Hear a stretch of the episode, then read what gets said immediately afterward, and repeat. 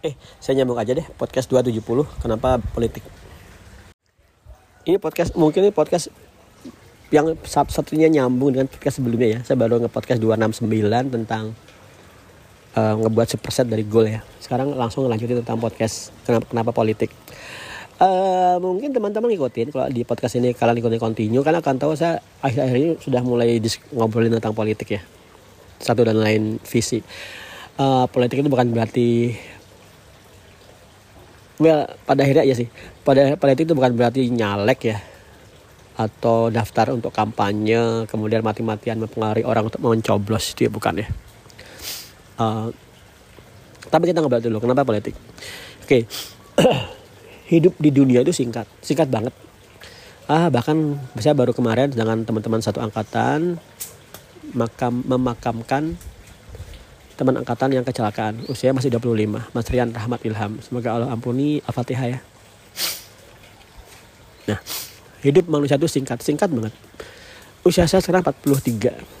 Kalau itu hitungan normal ya usia saya lagi 20 tahun. Normalnya kaum muslimin itu sesuai dengan usia Rasulullah ya. Nabi Muhammad itu usia 63. Jadi sisa hidup saya ya 20 tahunan aja.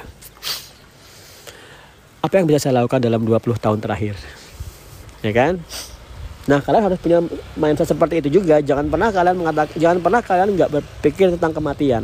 Itu gawat. Kalau kalian nggak pernah berpikir tentang kematian, itu gawat banget. Karena seakan-akan hidup selama lamanya, nggak pernah kepikir seperti itu ya. Misalnya uh, gila harta dan lain sebagainya, kalian lupa segalanya. Pokoknya seakan-akan kalian hidup selama lamanya. Gitu.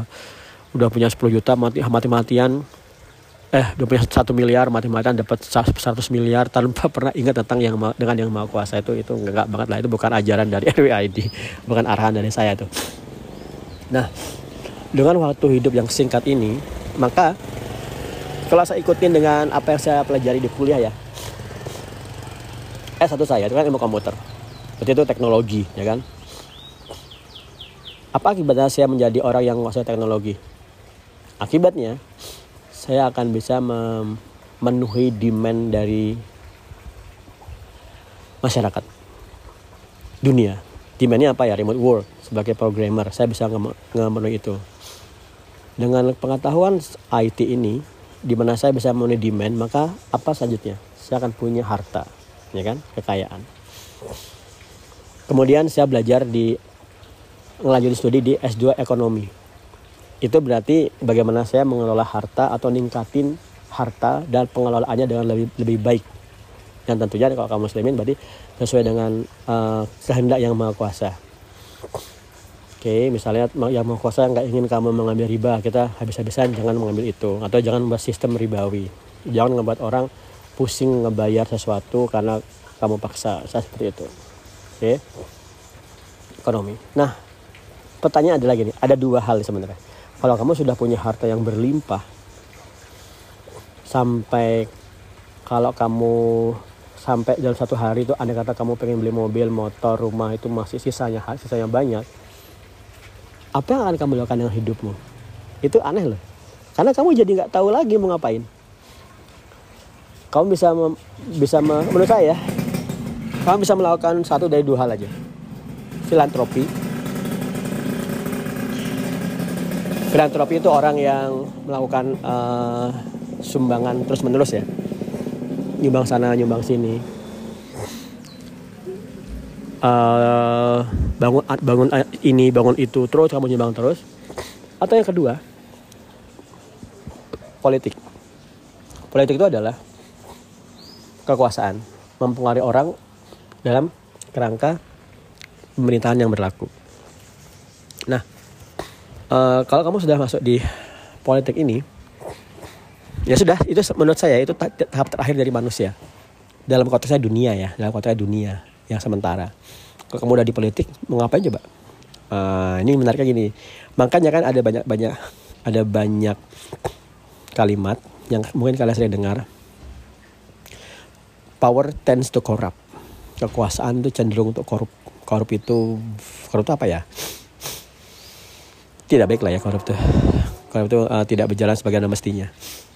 Yaitu orang yang sedang berada di posisi kekuasaan pasti dia nggak akan mau menyerahkan secara normal ya. Dia nggak akan mau menyerahkan kekuasaan itu ke orang lain. Kenapa? Karena nggak ada lagi di atas di, atas kekuasaan di dunia ini nggak ada lagi.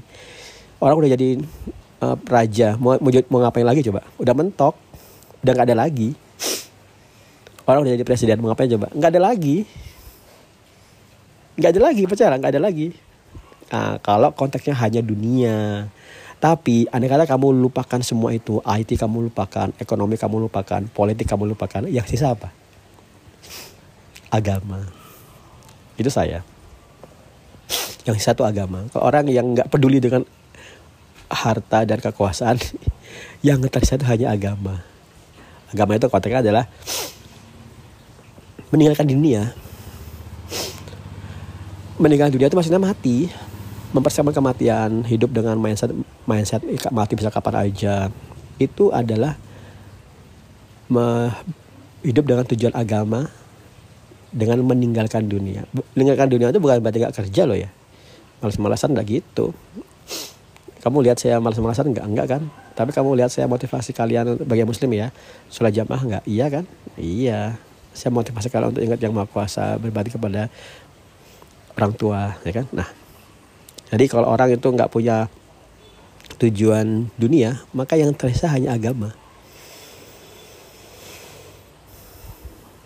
Kalau menurut hawa nafsu gimana? Menurut hawa nafsu itu sebenarnya itu alami, manusiawi. Uh, hawa nafsu itu bersenang-senang, fine itu boleh aja, asal sesuai dengan koridor lah. Nah, di konteks yang tadi kita kembali masalah politik politik politik tadi ya. Kalau sekarang saya tuh saya sudah di tahap saya sudah lewat ya menguasai teknologi sudah sudah lewat. Kan saya sekarang di tahap ekonomi. Secara ekonomi saya sudah mulai kelihatan ajak lah ya. Tapi belum super banget. Belum super banget tuh maksudnya gini di hari ini saya belum bisa beli motor mobil rumah dengan cash begitu saja tanpa mikir lagi tanpa perencanaan Kenapa? Karena atasnya nggak nggak melimpah-limpah banget, nggak sampai triliunan gitu. Orang seperti saya atau orang seperti Erick Thohir segala macam ya, atau Abu Rizal Bakri ya mungkin saat ini dia mau beli villa di A, B, C santai aja. Saya belum di level itu. Kira-kira saya pengen ke level itu nggak? Saya jawabannya adalah iya. Saya pengen ke level itu. Bahkan saya hari ini ya, secara sejujur nih, ini pakai 270 ya. Hari ini saya meminta kepada Yang Maha Kuasa uh, meminta kepada yang maha kuasa harta yang dimiliki oleh yang maha. Harta dunia, kenapa? Ya karena usaha, usaha saya tersisa 20 dan saya pengen melakukan kontribusi sebanyak-banyaknya dalam konteks harta. Nah, sebenarnya kontribusi terhadap harta, kontribusi dengan harta itu agak complicated ya. Saya nggak bisa loh asal ngasih uang begitu saja. Itu akan mengubah nggak bagus sistem ekonomi yang dibangun. Contoh nih ya, di ada beberapa tetangga yang ada beberapa juga yang menurut saya pendapatnya juga um, tidak besar.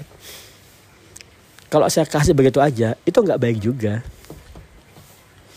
Itu seperti siapa ya kalau salah ya Musa Amin ya Musa Amin itu wah tapi saya nggak nggak segitu juga tapi kalau sama Musa Amin itu raja Senegal kalau salah Afrika yang dia naik haji dari Senegal ke Afrika Mekah naik haji sepanjang perjalanan dia bagi-bagiin emas. Dia bagi-bagiin emas. Karena dikiri bagi-bagi emas. Akibatnya 10 tahun emas di Eropa itu nilainya berantakan kacau. Karena semua orang punya emas. Kalau semua orang punya emas tuh berantakan. Nah jadi ngasih harta itu nggak bisa seperti itu. Berantakan. Mungkin nggak Tuhan sebenarnya berkehendak. Sebenarnya Tuhan itu pengen katakanlah ya membuat semua orang di dunia ini kaya apa akibatnya kalau Tuhan langsung membuat semua orang punya emas jreng? Di rumahnya ada satu kilogram tumpukan emas jreng free. Berantakan itu gak ada artinya lagi. Ekonominya berantakan kacau. Kacau kacau kacau ya itu yang sedang, saya sedang sampaikan juga. Kalau saya pengen ngasih bahkan saya kalau saya pengen ngasih saudara itu uang ya kalau saya ngasih begitu aja pasti nggak banyak ukurannya. Ya paling cuma per anak seratus ribu. Ya jadi total dia banyak juga. Tapi ya sekadar cukup untuk snack aja. Tapi kalau saya pengen ngasih banyak nggak bisa seperti itu. Berbahaya kalau ngasih banyak. Nggak bisa nanti jadinya kacau. Tapi yang saya buat adalah bahkan sekarang ya saya sedang ngebangun suatu usaha baru yang itu akan ngebahasnya mudah gaji saudara saya. Kalau kalau saya tiba-tiba mereka saya gaji langsung sekian tanpa usaha wah itu berantakan dunianya berantakan kacau. Maka saya bangun sistem kerja dulu baru saya bayar. Itu. Nah saya ingin lakuin itu teman-teman di sisa hidup saya yang 20 tahunan terakhir saya ingin melakukan itu. Saya pengen punya harta yang seluas-luasnya menganggap harta yang sebanyak-banyaknya dengan podcast yang sebelumnya. Kemudian harta itu saya kelola untuk saya bagikan. Ya. Harta ya. Itu saya bagikan dengan sistemik uh, dengan sistemik itu paling gampang ini ya. Mungkin ya saya baru kebayang nih. Saya kan pengen membangun pondok remodok Indonesia pondok RWID nah itu bisa. Harta itu saya pakai untuk bangun pondok itu nggak apa-apa. Itu saya bangun dengan harta sendiri tanpa donasi itu boleh. Itu asik. Karena sistem ekonominya nggak ngasih uang aja tapi ngebangun ngebangun unit usaha unit belajar. Nah di situ anak-anak yang tidak berkemampuan belajar gratis free aman. Kalau ngasih di situ fine. Tapi kalau tiba-tiba saya bagi-bagi uang kanan kiri uh ya mungkin mungkin suatu saat nanti ya insya Allah. Nah kalau saya sudah mencapai posisi itu gimana? Kalau saya sudah mencapai posisi harta yang berlimpah yang nggak masuk akal hitungannya maka yang tersisa kalau hanya untuk dunia itu cuma politik aja. Nah politik ini sebenarnya tidak melulu diartikan sebagai jadi caleg atau capres ya. Nah atau gini kita ngobrol. Prabowo. Prabowo kan kaya banget tuh kaya banget kenapa dia terus berusaha jadi presiden? Karena nggak ada lagi yang akan dia bisa lakukan kalau konteksnya dunia aja. Nggak ada. Mau ngapain coba? Udah kaya tuh mau apa jadi apa? Nggak ada lagi kerja kerja jadi presiden. Itu. Konteks konteksnya itu aja. Apakah dia berambisi dan sebagainya? Ya itu bebas aja dia. Karena apa? Ya karena dia mampu. Karena uang harta udah banyak ya langkah saja tinggal jadi presiden. Udah itu aja. Selesai. Udah mati. Selesai. Nah. Nah kalau dalam konteks politik yang ingin saya capai ya setelah saya menyelesaikan magister ekonomi maka saya sedang ingin mempelajari magister ilmu politik atau mungkin S3 politik saya nggak tahu. Saya nggak tahu bisa nggak saya langsung dari S2 kalau bisa sih saya langsung S3 nya politik ya. Yang nggak horizontal pendidikannya tapi, tapi vertikal ke atas ke PhD ya. PhD atau S3 atau doktor ya. Doktoratnya ke, ke bagian politik. Saya nggak tahu itu matrikulasi dari ekonomi ke politik gimana. Menurut saya sih gampang sih karena ya sosial itu nggak apalagi politik ya. Politik politik itu nggak nggak ada hitung hitungan lah. Well mungkin kalau ada metode penelitian. Eh panjangan ceritanya oke. Okay di bagian politik yang ingin saya teliti itu adalah falsafah, cara pandang, implementasi dan realisasi dari uh, cara pandang Bung Karno di Indonesia. Kalian tahu saya sangat mengagumi Bung Karno ya beberapa podcast pasti saya sering nyebut nama Bung Karno atau kata-katanya atau mindsetnya itu benar-benar itu benar-benar saya saya resapi. Kenapa? Karena menurut pemahaman saya Bung Karno itu adalah Indonesia.